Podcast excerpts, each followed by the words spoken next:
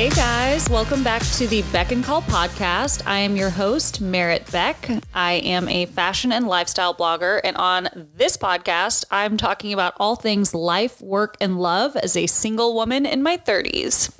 Oh man, am I happy that it is officially Christmas week, not only because it's my favorite holiday, but all of my Dallas plans have officially ended. So over the weekend, I had another bunch of plans. I had like three things on Saturday, I had a big night out on Friday, and then I had three things yesterday as well. And so I am very exhausted and looking forward to a super relaxing time in Austin. And I'm heading to Austin tomorrow to spend the week with my family. And then my plan is to come back for a few days next week and then head back to Austin for New Year's. I thought I'd give y'all another recap since I did that last week. I have just been so busy and have had lots of fun things to do. So, last week I had a bunch of random little holiday dinners to see friends and other people before we leave for the holidays. And then this weekend was just a giant mashup of things. So on Friday night, I went to the Monarch, which is a restaurant in the Thompson Hotel I had never been to before. And it was to celebrate my friend Amy's birthday. And if you don't know Amy, her name is Amy Jackson. She is a fashion blogger and her Instagram is at Fashion Jackson. And she lives in Nashville now, but a lot of her friends still live in Dallas. So she came in for the weekend to celebrate and we went to the Monarch, like I said, which is kind of a new restaurant. I hadn't been to the Thompson Hotel yet. I want to say it opened in the last couple of years and it was the most incredible dinner. So when I first got there, I, I arrived by myself. And when I first got there, I kind of didn't know where I was going. And the people in the hotel kind of guide you where to go. And then when you get to the kind of entrance to the restaurant elevator, they give you, they hand you a champagne glass.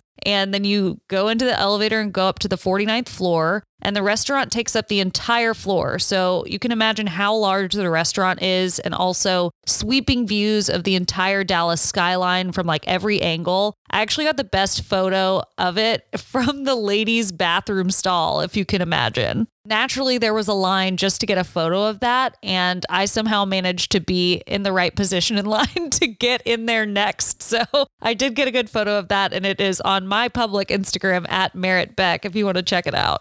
Now we've got to get to the food because that was maybe one of the best meals I've ever eaten, ever. We ordered kind of a chef's tasting. And so we got to try a bunch of different things on the menu, some of their most popular items. And my favorite things that we ordered were the Wagyu beef tartare, and it came with shaved black truffles and the most buttery brioche bread that you'd put it on, kind of eat it like a sandwich. It was so insanely good. And then the two pastas I liked, we ordered like four or five pastas, but the two pastas I liked were the cacio e pepe and the short rib bolognese. And I'm not usually a fan of cacio e pepe because I use parmesan on everything and I just kind of I want more flavors usually when I'm having a pasta. Like I want meats or vegetables or something, not just cheese, but they the pasta of this cacio pepe was so good. Like it was a little chewy, it was thicker than you'd maybe expect from somewhere else. And then the short rib, short rib bolognese was also really good because of the pasta. Obviously, the short rib sauce was very, very yummy, but the pasta itself was casarecce, I think is how you say it. I could be saying it wrong, so don't come for me. But both of those were so insanely good. I wish I could have had leftovers and taken them home. And then another thing I really liked was the tomahawk steak. And I'm not not a huge steak person. Like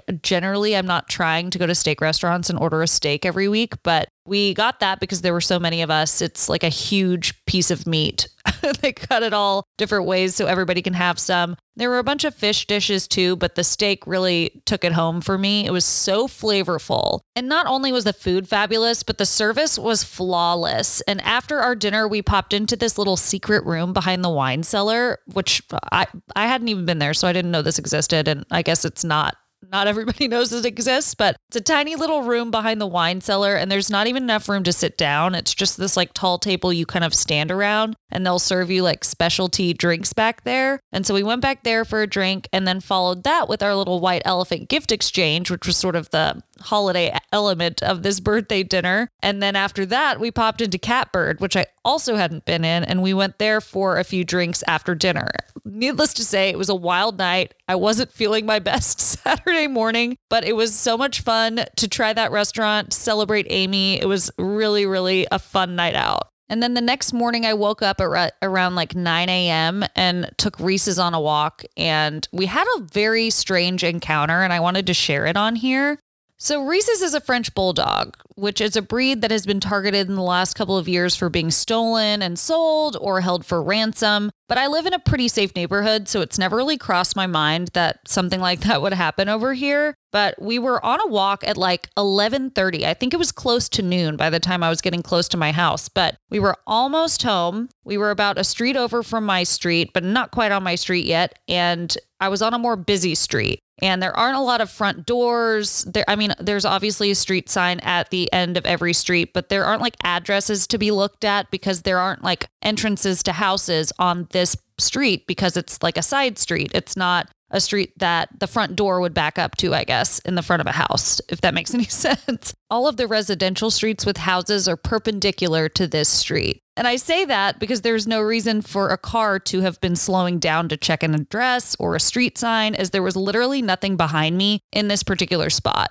So, anyway, back to the story. Reese's and I are walking on the left side of the street, and a car heading the same direction slows way down as it passed us and then came to a complete stop. And I noticed that the man in the front seat, his window was fully down. And when he pulled to a stop, he stuck his head out the window and just stared at my dog. He didn't say anything to me, which in itself is really weird. So I was sort of like, uh, and just and I just wasn't sure what he was doing. So I was just, I just sort of stood there for a minute and he just kept staring at her. And I just, my instinct was not to walk on, not to continue walking in the direction he was parked. So he was a little beyond me. We were walking and driving in the same direction. And I figured, well, if he is going to try and steal my dog, I'm sure as hell not going to make it easy for him. So I cut behind his car and kind of jogged across the, like behind his car across the street because I was on the left side of the street. And luckily, like a neighbor's house, there was a yard right there. So I cut straight into the middle of the yard, not caring whether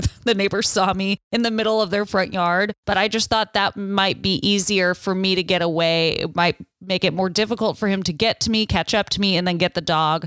I think if I'd walked right next to his car, next to her, next to the driver's side door, I would have been making it far too easy for him to just pop out and grab her. Um, and he he the car was parked as I was walking through the yard, and then he drove off. So I don't know what his intentions were, but I was totally spooked by the whole thing. Once I saw his car drive off, I picked up my picked up my pace and kind of jogged with her until I saw people on my street who were also like out walking. And then I felt better. And luckily, I didn't see the car again. I didn't want to, of course, go home and have him know where I lived. So I kept an eye out. I didn't see the car reappear anywhere, but it really spooked me. And I think I also need to be clear about how close his car was to me. He pulled up like two feet in front of where I was walking. So, like, he was like arm's length from me when he stopped the car. It was very unusual. I had a couple of people when I posted this story on Instagram stories say he was probably just like a favor driver. He was not a favor driver. This was not a food delivery confusion.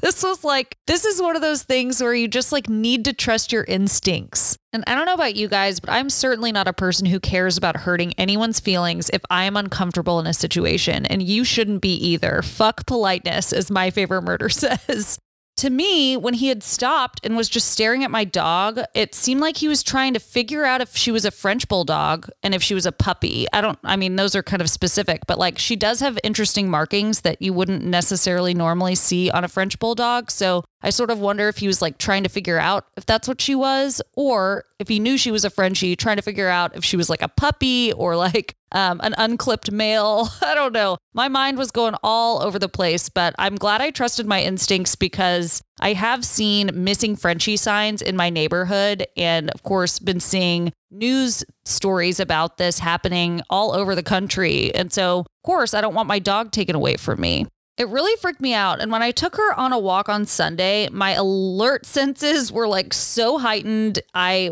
was walking in a different neighborhood at a different time, but something about that experience on Saturday made me feel so exposed and vulnerable. I carried pepper spray, I carried a knife and a personal alarm, thanks to my friend Alyssa, who got me the birdie for Christmas. Uh, but I never was quite relaxed on our walk. And actually, I held the pepper spray in my right hand and walked Reese's on the inside. So she was like closer to houses not as easy to spot, I guess. I don't know. I was just like trying to do anything to make myself feel more comfortable on the walk. And there were a couple of cars that slowed down near me, which like I got really tense, but they were probably just looking for addresses, like not not the same situation at all. But like I'm like spooked by that and I'm going to be worried about that going forward just because I never really imagined that would happen in my neighborhood, let alone in the middle of the day. Like sure, first thing in the morning or I don't know. I just I felt very vulnerable in the middle of the day, which hasn't happened to me very often in my lifetime. Anyway, all that to say, trust your instincts. Like I said, I'm not in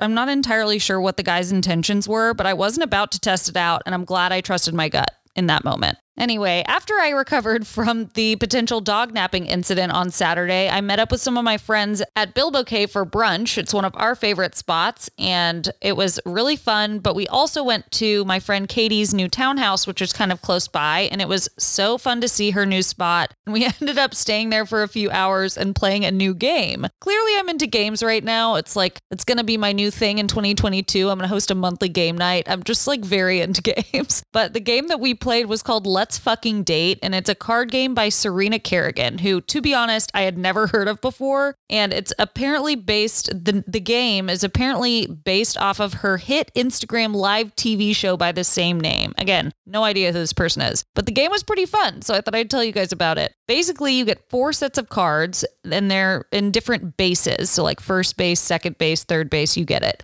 Each card has a question on it, and depending on what base you're on, the questions can get more and more personal, intimate, kind of sexy questions. and none of us had played before, and we're all just friends, no romantic relationships in the room, but it was still really fun. And the questions are meant to be somewhat intrusive, so you learn quite a bit about whoever you're playing with. And I think the point of the game is to play with a love interest or someone you're dating to get to know them better. But we had a, a lot of fun doing the game just as friends. It was really fun.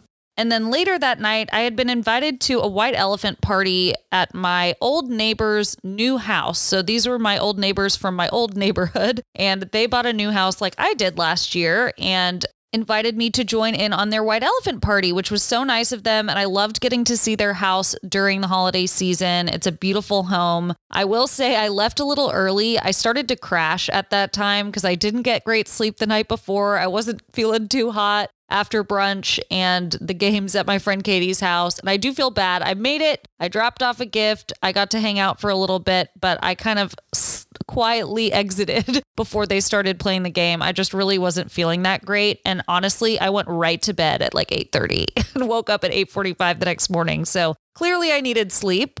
But like I said, I did feel bad. So I texted her the next morning and was like, I'm so sorry I ducked out early. I would love to host you guys for drinks in the new year. I just, you know, I'm usually I'm usually good at like sticking with what I say, but I just was really struggling once I got to her house. So I needed to go home and get some rest.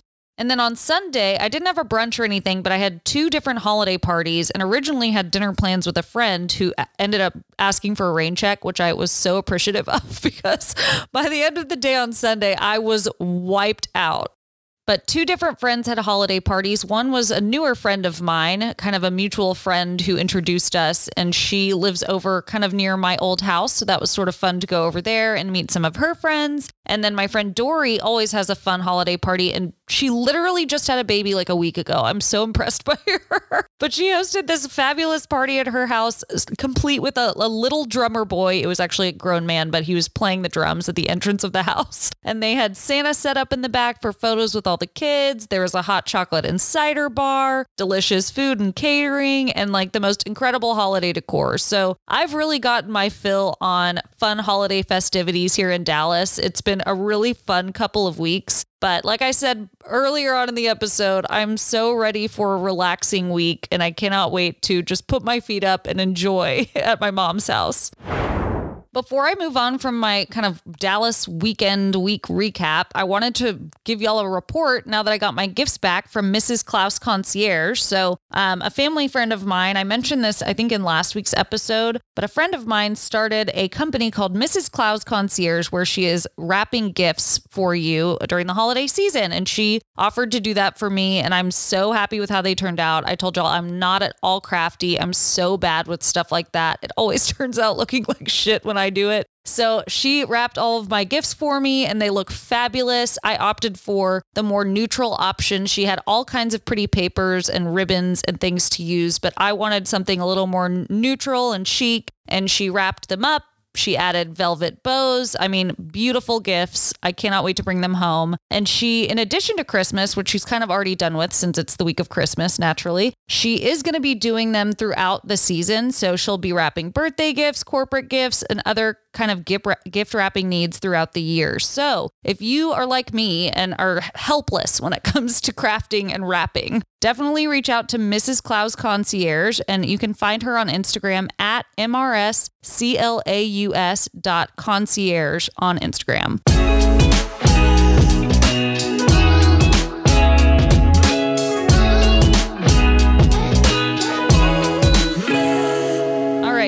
Share some of the stuff that I've been watching and listening to lately. So, last week I mentioned that I'd started the attached book on audiobook and I just finished it. So I thought I'd give you a little review and my thoughts of personal kind of reckoning here. Uh, it was certainly eye opening, and in my opinion, a good book to read alongside the Five Love Languages book, which I read back in 2017 or 2018, I think. I think both your attachment style and love languages come into play in relationships, especially in the beginning. And so knowing both of those is helpful for figuring yourself out and like why you think the way you do. And I think I mentioned this last week, but I do want to do a separate podcast episode on the love languages, the Enneagram test, and some other personality type things.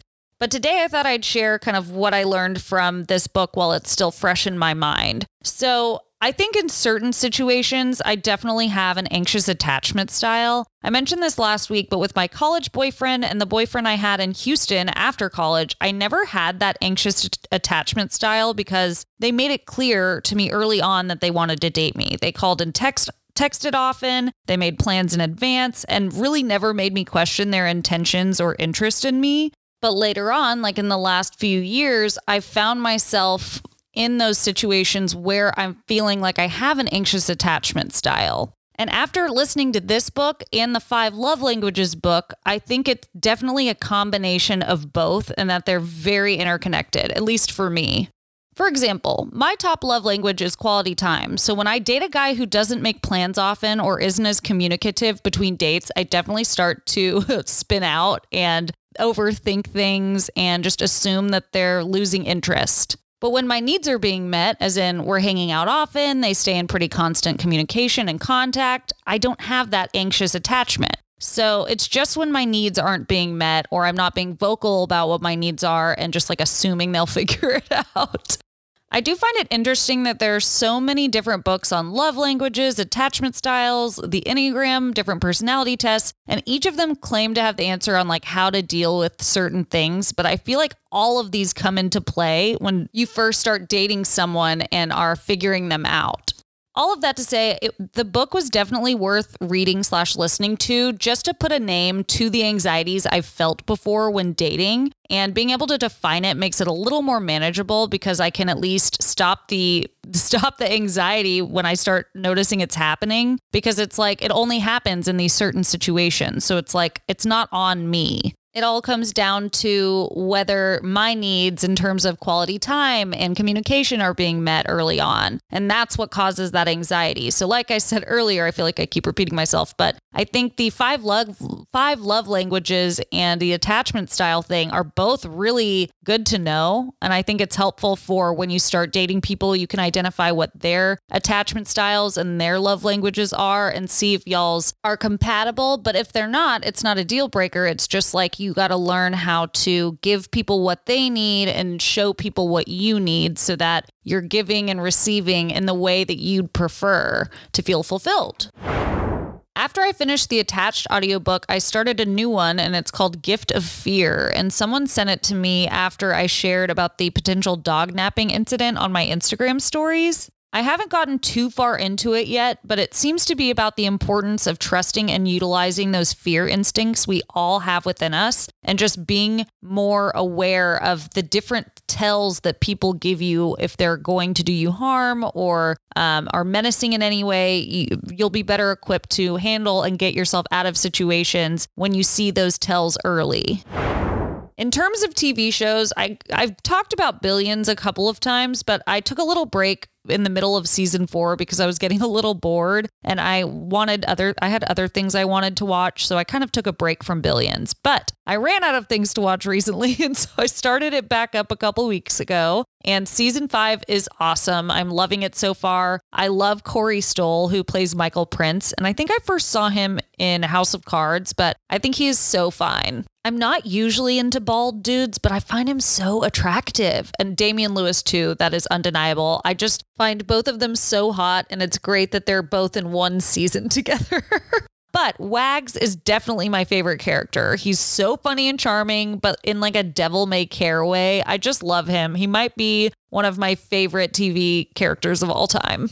Now, this is sort of a spoiler, so fast forward if you're watching it earlier than this, but I didn't love the romance between Wendy and Tanner, the artist, in season five, because I could feel the sexual tension between Wendy and Axe, and I really wanted that to happen, and it doesn't look like that's going to happen this season. And I know that Damian Lewis is about to take a season off for season six because his wife died earlier this year. And understandably, he wants to spend some time with his kids. So he is taking a season off. But I do hope he comes back and that we see them get together or at the very least hook up in season seven because I'm just dying for that to happen. And then another show I started the other night, and I'm very confused about it. It's called Station 11, and my friend Mallory recommended it to me because she and I both like very similar things. We both like scary movies. We both like things about the apocalypse or post apocalyptic or dystopian storylines. And so she sent that to me, and it is on HBO Max. And I think there are only three episodes out so far.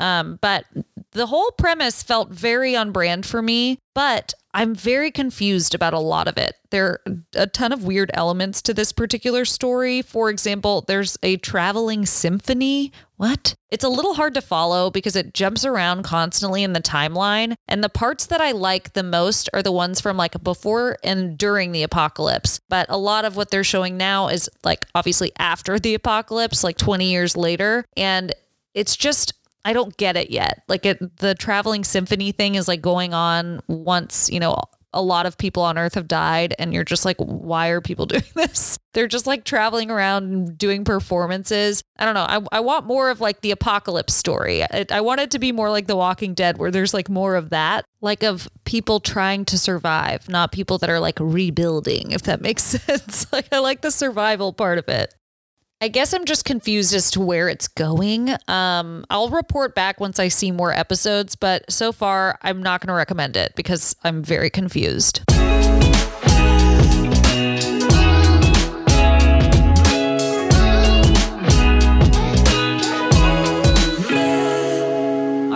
Right. So for today, I thought it would be fun to kind of look back at 2021 and share some of my favorite highlights and moments, some of my favorite purchases, and various things throughout the year and call those out. And then also look ahead to 2022 and share what I'm looking forward to, my goals. I don't really have resolutions, but I can just kind of talk about whatever I'm thinking about for the new year. This goes without saying, but launching the podcast was definitely my most exciting moment of 2021. I love blogging and sharing content on Instagram, but there's something thrilling about venturing into a new medium and connecting with people in a different way. It's just like it's different than something I've been doing for the last 11 years. It's just fun to mix it up. I think it's a great supplement to what I already do. And I'm also just really excited to open it up to a wider audience beyond who follows my blog. So I'm hoping that over the next several months, over the next several years, I'll get to connect with even more people that found me through the podcast and not necessarily through my fashion blog. And I know growth takes time, but I'm very happy with how things are going. And I love hearing how you guys are connecting to the things that I'm sharing and appreciate you guys continuing to support and listen and follow along on Instagram and all of that. So thank you so much. Another big thing I am excited I got to do more of in 2021 is continue decorating my house. Obviously, it takes forever to decorate a place, and I did have a good amount of furniture from my old house, but this house is much bigger, so it's going to take me a lot longer to decorate it. But my downstairs is nearly finished, which feels great because now I can entertain without having to worry it looks incomplete. I I mean, as you all know, if you are decorating, everything's delayed. It took me forever to get the couches and things that I'd ordered, so it's exciting to see it all come together. I still have a lot to do both inside and outside the house. So I think I mentioned this on a previous episode, but earlier in the spring, I started on the hardscape in my backyard. So they added concrete and turf and uh, tiled the patio and just cleaned up the space. And so it's ready to go for like plant installations. But honestly, I couldn't afford to do both at the same time. It's a lot of money doing landscaping changes. And I'm just happy to have a clean backyard that Reese's can run around in. I don't have to worry about her getting muddy or, you know, just it's it's a lot more manageable having a yard that we can both run around in in the back there and enjoy. Outside of a pandemic, I'd probably have a lot more to share in terms of travel, but I did do a couple of trips this year. So I went to Palm Beach with my mom and sister in April, which I had never been to before and absolutely loved it. I definitely want to go back. And then later on in the summer, I went to Carmel over my birthday, which was also a really fun trip. And my mom and Morris and Alexandra were there. We had a lot of great meals, and it was just a really nice, relaxing trip away from the heat in Texas.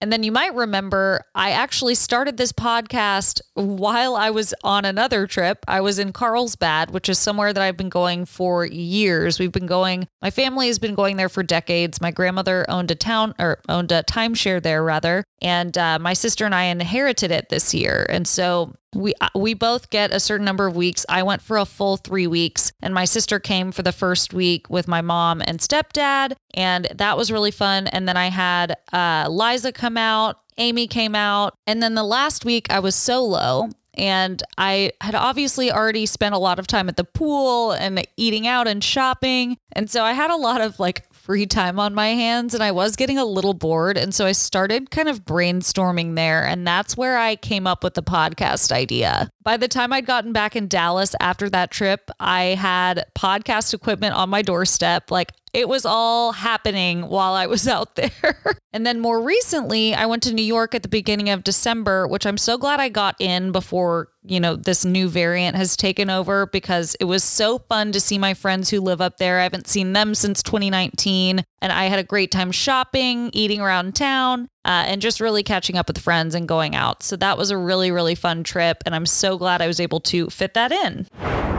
I thought I'd also share some of my favorite meals from the last year. I don't know if anyone cares about this stuff, but I love food. So here we go. So I already told you about the Monarch earlier, but one of my other favorite places to go here in Dallas is Parigi. Literally everything on the menu is good, and they do have certain specials every day. But what I really love is their carbonara when they have it. So they don't always have it. It's like they do seasonal dishes, and I guess that's one of their seasonal things. But I really love that. They have an amazing frozen French 75 cocktail you've got to get. The burger's great, the salads are great, and then you cannot leave without getting the half and half dessert. Half is peach cobbler, and half is what they call a chocolate glob, which basically tastes like uncooked brownie batter in the best way. Like it's it's like half cooked, hot, and like a glob of just chocolate fudgy goodness. And they're in the same plate with a big scoop of vanilla ice cream in the middle of them. So you get a little bit of both. It is incredible. And then another place I really love that I feel like opened mid pandemic, and it's been one of my favorite new additions to my places to go, is Yo Lobster. It's in Highland Park Village.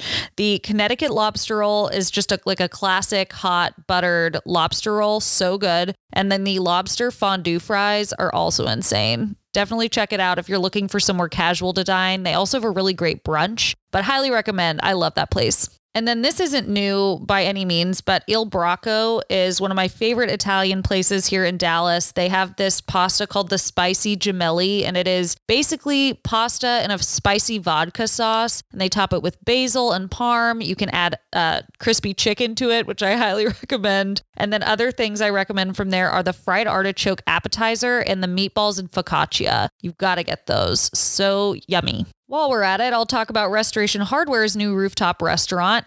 Also, everything is good here. It's honestly a little overpriced. Like all the wines are extremely overpriced, but the food is really good. I particularly love the salads. So I've had the little gem salad, the Caesar salad, and you can top with any kind of protein. And then the if you're feeling like you want to be a little bad or eat something a little heavier, the shaved ribeye sandwich on garlic bread is out of this world. It is so good. Some of my other favorite meals this year were at Waverly in Cardiff in California. Their Caesar is insane. They have these um, mascarpone cheese stuffed croutons, literally so good. And then a really good breakfast rice bowl. They have brunch, they have lunch, they have dinner. Uh, really cute restaurant too, but the food is so good. And then Market Restaurant in Del Mar is always a favorite. We always go every time we go to Carlsbad. And this time I tried the Fig and Burrata app, which was really delicious, specifically the fig preserves on the heavily buttered brioche toast.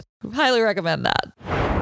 Now, in terms of favorite purchases, a lot of these were dresses. I guess I just I live in dresses, honestly, most of the time these days. So, uh, one of my favorite purchases this year was a Sika Designs dress I bought from Shopbop, I think in January, and I literally wore this every week in the spring, summer, and fall. I wore it constantly. It was comfortable. It was flattering. It's a really pretty kind of blue and yellow leaf print. It has pockets. It's like the perfect length on me. Like I said, I wore it literally every week, spring, summer, and fall. I got so many compliments on it. It just was one of my go tos. I love Sika Designs. I have a couple of other dresses from them, and it's a black owned brand I first learned about in the summer of 2020, but I am now a diehard fan and want all of their dresses. And then another dress that I really am excited about that I got this summer was from Lake Pajamas. So I think this was their first launch of daytime dresses. Obviously, it's a pajama company, so they have a lot of like really comfy pajamas and robes and that kind of thing. But they they launched two daytime dresses. One was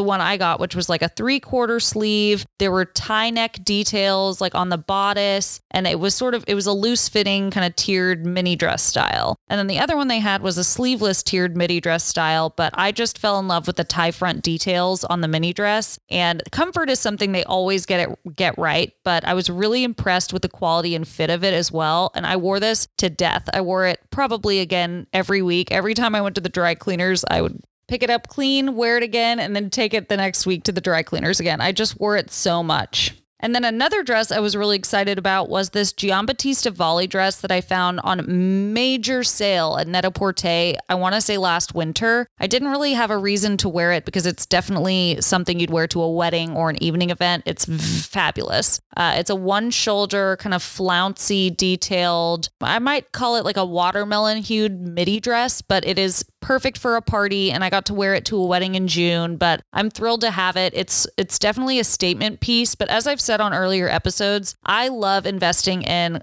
like really fabulous cocktail dresses. I I think even though it is a statement piece, it's a classic silhouette. It's something I'll wear again and again. I'm just obsessed with it. Moving on from dresses, another discovery I made this year that I was really happy about is Citizens of Humanity Jolene jeans. So I was very late to the game with stepping away from skinny jeans. I still will wear them. Don't come for me. But I wanted to mix it up. I didn't want to be the last person to not wear something that wasn't a skinny jean. So I ordered a bunch of different kinds from my favorite brand, which is Citizens of Humanity, because they just look better on me than some other brands do. And I tried a bunch of styles and I bought two of the Jolene in different washes. I was so obsessed with them. I think they're very flattering, especially on someone with a similar figure figure to mine. So I'm sort of an hourglass. I've got a booty and hips, and I really love how these fit. The pockets are really big and placed a little lower on your butt, and so kind of has a minimizing effect. I, I just I really love these jeans. So if you're looking for a good non-skinny jean to mix it up, try the Jolene.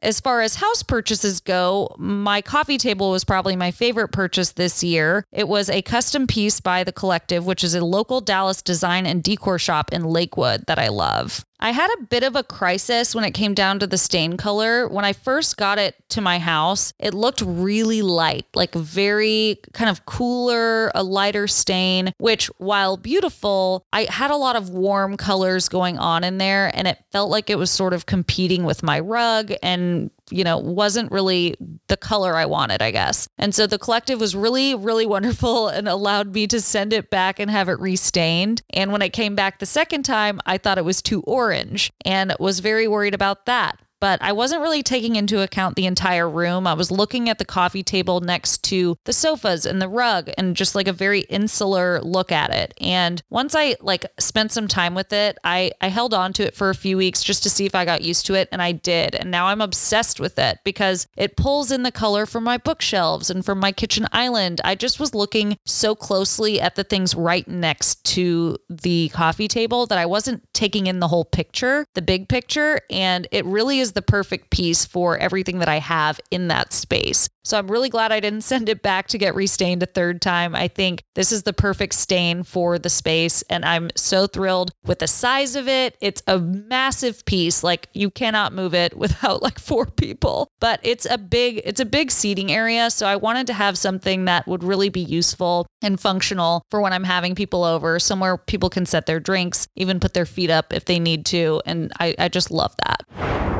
Okay, now moving on to entertainment, I thought I'd share some of my favorite TV shows from 2021. Some of those were Mare of Easttown, which was on HBO Max. Uh, more recently, I watched Dopesick on Hulu. I also really am liking Yellowjackets, which is a Showtime show. I also really liked The Undoing. I liked White Lotus. Both of those were HBO Max. And then Only Murders in the Building was one my mom and I really, really liked, and it is on Hulu as well. There were a ton of other shows that I liked that I watched, but these were probably the standouts. These were the ones I loved the most. And I watched a lot of TV this year. So I feel like that's saying something. What I realized I didn't watch a lot of were movies. And so I don't have a ton of great recs here. I mean, the ones that I mentioned most recently, like Spencer, Silent Night, Single All the Way, those are like very new as of the last couple of months. So while I recommend them, I, I really can't I looked back to see if there were any other movies that really popped out to me, but I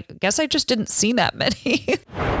Now let's look ahead to 2022. So, I'm sharing a bonus episode later this week, and I do answer some questions on this topic, but I wanted to share a little more here since, you know, this is the end of year episode. So, one of the things I'd love to do, at least in the start of 2022, is get back into my pre pandemic shape. And I've already talked about the Sweat app a bunch, but I was doing BBG, which is now called high intensity on the Sweat app before the pandemic. And during the pandemic, at the very beginning of like quarantine, I got a Peloton bike and decided to take a break from the BBG and Sweat app and focus all of my efforts in the Peloton stuff. And I've been doing it for like two years now and just have not been able to match the, you know, progress or intensity and challenge of the sweat app with any kind of combination of any of the workouts. I have done the tread boot camps. I have done all kinds of cycling classes. I have done the HIIT classes. I have done the strength classes. I've done multiple stacks. There's just no way to build a progressive, challenging every, more challenging every week where you really see progress like you can in an app like the sweat app. And so a couple weeks ago, I guess not a couple, it's, I guess I'm on week six now, but I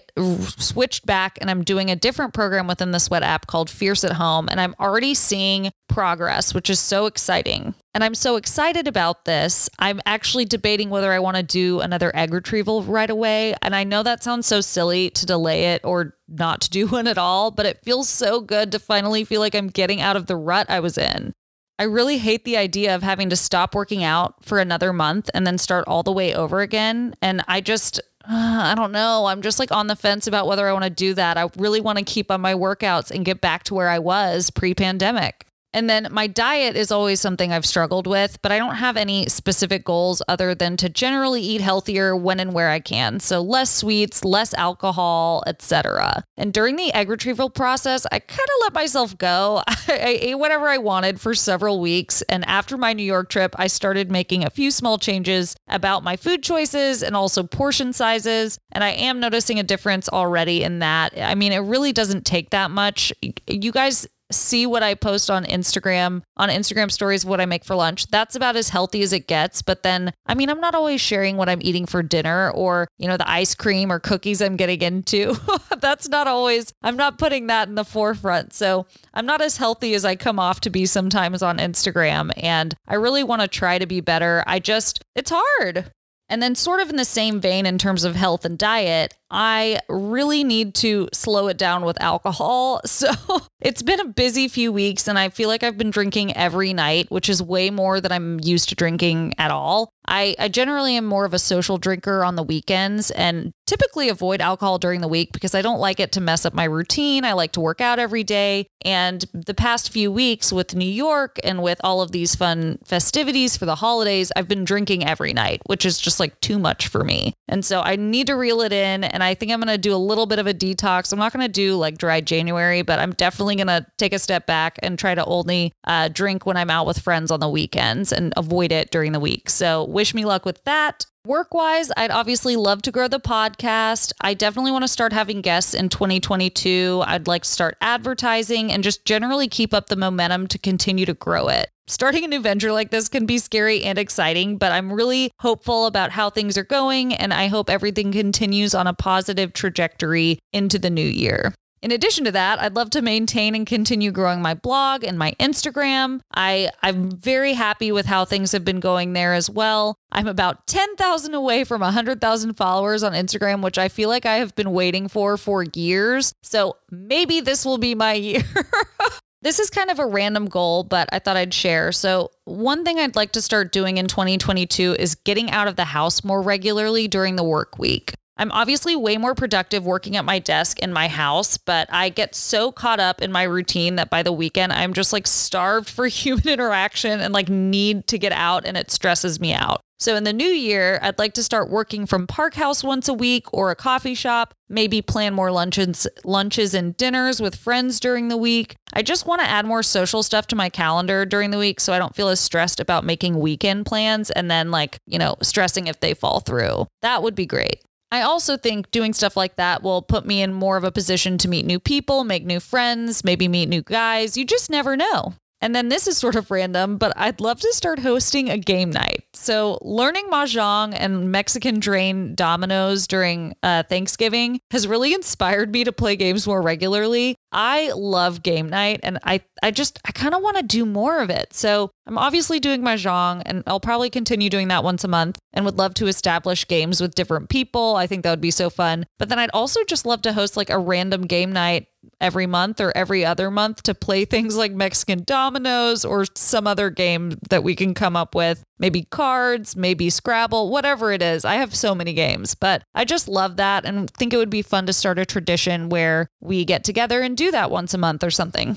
Obviously, traveling more would be great. I I obviously can't make any plans with the pandemic as is. I'd love to go back to London in the fall if restrictions ease up a bit, but I'm honestly perfectly content at home here in Dallas, so I'm not in a huge rush to go anywhere. But I definitely want to get back to traveling as soon as that seems like a good option. And then the final thing I wanted to share so, lately I've really been working on self improvement. And I'm not just talking about like making healthy choices and working out. Most of the podcasts I listen to are for entertainment value. I'm sure that's true of most most of you guys too, whether it's like Bravo or true crime or whatever it is. But over the last few months I've started incorporating more content into my weekly routine that's more kind of self-help isn't right, but it's more just like learning things and self improvement and that kind of thing. And I'm listening to things on so many topics. So, whether that's learning to let go of things I can't control, establishing better habits,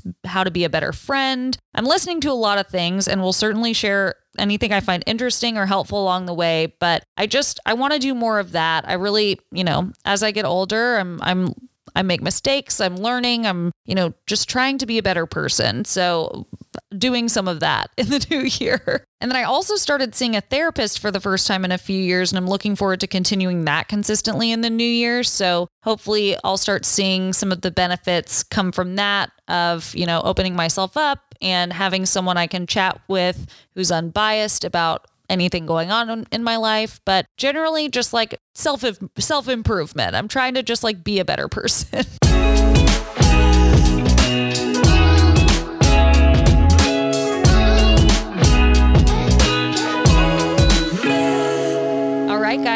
made it to the beck and call segment. So at this time, I will answer a couple of listener questions that you guys submitted either via voicemail at 214 620 0473, or you can submit questions via email to info at beckandcallpodcast.com. Let's get into the first voicemail. Hi, Merritt. My name is Janet, and I just finished the podcast where Liza talks about her engagement. It was a sweet, wonderful story, and she's so happy and excited. But I was struck with the same thought I've had over the last few years as I've watched my own daughter and many of her friends get engaged. Why is it still the norm that a woman needs to wait to be asked? Why does the man get to decide this? With my daughter and her friends, these are all strong, independent, confident young women with good careers and their own bank accounts. Most of them already have established a life together by living together first, and several of them already own homes together, but they were still waiting for the man to decide. And some of them waited quite a long time. We as women have come so far, but on this issue, it seems like we haven't, that we're not any further ahead than we were when I got engaged or my mother got engaged or my grandmother got engaged. So why is that? Is it the need for the moment, wanting to have a story to tell about the moment? Is it the romance, a little bit of the Cinderella stuff? I'm just curious what you and women your age might think about this. Thanks, and I look forward to your podcast dropping every week. Well, I can totally appreciate your point of view and agree that society's expectations of women should change. like, I agree with all of that. I do think it's a little reductive of you to assume that all women who are waiting to get engaged, one, have no active participation in this engagement, that they're just like waiting around. When I think most of the time they've probably already had many conversations with their, you know, significant other about it and like have a plan. So, like, I can't speak for any of my friends or for Liza, but I do know that some of those people went ring shopping with their boyfriends or have talked about marriage and children. And it's not like a surprise. They're not just like waiting around. And I also think it's a little reductive to place the blame on the women and assume that everyone who's waiting to get engaged is just waiting for a Cinderella moment. I, I don't think that's why most people want to get engaged. I think people want to get engaged because they're in relationships with people they love. People also really want to start families. Is that something to judge women for wanting to do at any certain age? I don't think so. I personally think people should be able to do whatever they want, whether that's focus on their careers or if they want to get married right out of college. There's no right or wrong way to live. I don't care what year it is or what century we're living in. And like I said at the beginning, I'm I totally get what you mean in terms of like why aren't things different, but it sounds based on what you said it kind of sounds like you're putting the blame on the women. And I think that's unfair considering that it's society that's put all these pressures on us to begin with. And that it's a little reductive to assume that anyone who's wanting to get engaged is just not at all involved in the process and that they're just waiting around to have this Cinderella moment and not considering that maybe they're just like madly in love with the person they're with and want to start a family. I think there are many reasons people are in relationships and want to get married. And I think it's only a very small percentage of people who do that who are only in it for the ring or only in it for the wedding and the party. My point is, we need to be showing women that any way they choose to live their life is okay you want to pursue a career and only do that and never get married, that's great. If you want to get married young and start a family at 25, go for it. Just because we're trying to break from the bonds of like our societal pressures does not mean that wanting to get engaged, wanting to get married and have a family is any less valuable than pursuing a career and being at the top of your game there. Both are valuable things and both should be, you know, celebrated. Now, as far as the tradition of it all about like the man having to ask, I mean, I don't really have an answer for that. That's just kind of what people have always done. And I don't know if that's going to change anytime soon. And I personally don't see that tradition as a bad one, asking for a woman's hand in marriage. Now, I do totally understand what you mean by women should not be putting their lives or careers or whatever on hold just for the possibility of marriage. But I also want to reiterate there's nothing wrong with a desire to get married. There's nothing desperate or weird about that or outdated. Marriage has value. Anyway, I hope that wasn't too harsh. And I, I do agree with some of the things you're saying, but I, I just want to urge you to think about it kind of in a in the bigger picture scheme of things. If you want to be supporting women and allowing them to do whatever they want, if what they want is to get engaged and get married, there's nothing wrong with that. Okay, this next question was an email submission and it's a much lighter question, so it'll be a good way to finish out the episode. But someone asked, Can you share your favorite swimwear brands? And yes, I am happy to do so. So I have a long torso and I'm also curvy. I've got like double D boobs, I've got a butt, I've got hips. Not that hips really come into play with swimwear, but because I'm tall, I am often looking for one pieces with a long torso. And those are actually kind of hard to find, ones that don't like right up your ass. And the ones that I've really liked lately have been Karla Colletto, which is honestly very pricey. I think most of the swimsuits are like 250 to 300. And they're really high quality. I I can say that I have several of her suits now and like I wear them repeatedly every year. They hold up really well, but they are expensive. If you're looking for something a little less expensive but still not cheap, uh, Trina Turk has a lot of really good one pieces and generally are long enough for me, but uh, not all of them. Some of them fit a little shorter. If you don't need a lot of support, I know the Hunza G brand is really popular. I do have one of their suits, but it's just not that supportive for my large chest. Um, but they're really comfortable. I do have one of those.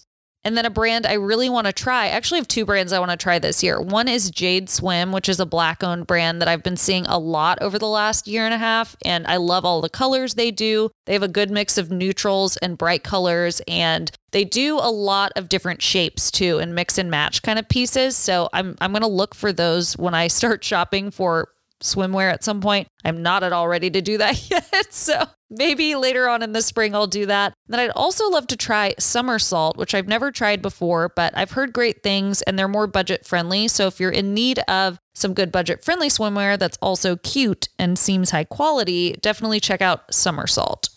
All right, guys, that's it for this week's episode. I hope you enjoyed it. And just a reminder, I do have a bonus episode coming out later this week that is all Q&A questions. In the meantime, I hope you guys have a wonderful Merry Merry Christmas and please be sure to rate, review, subscribe and share the podcast. I especially love seeing when you guys post about the podcast on Instagram stories and tag at Beck and Call Podcast on Instagram. I love seeing that. And you can also follow along and see my adventures in Austin while I'm away over the break at Merritt Beck. And I will catch you guys later this week and next week. Bye.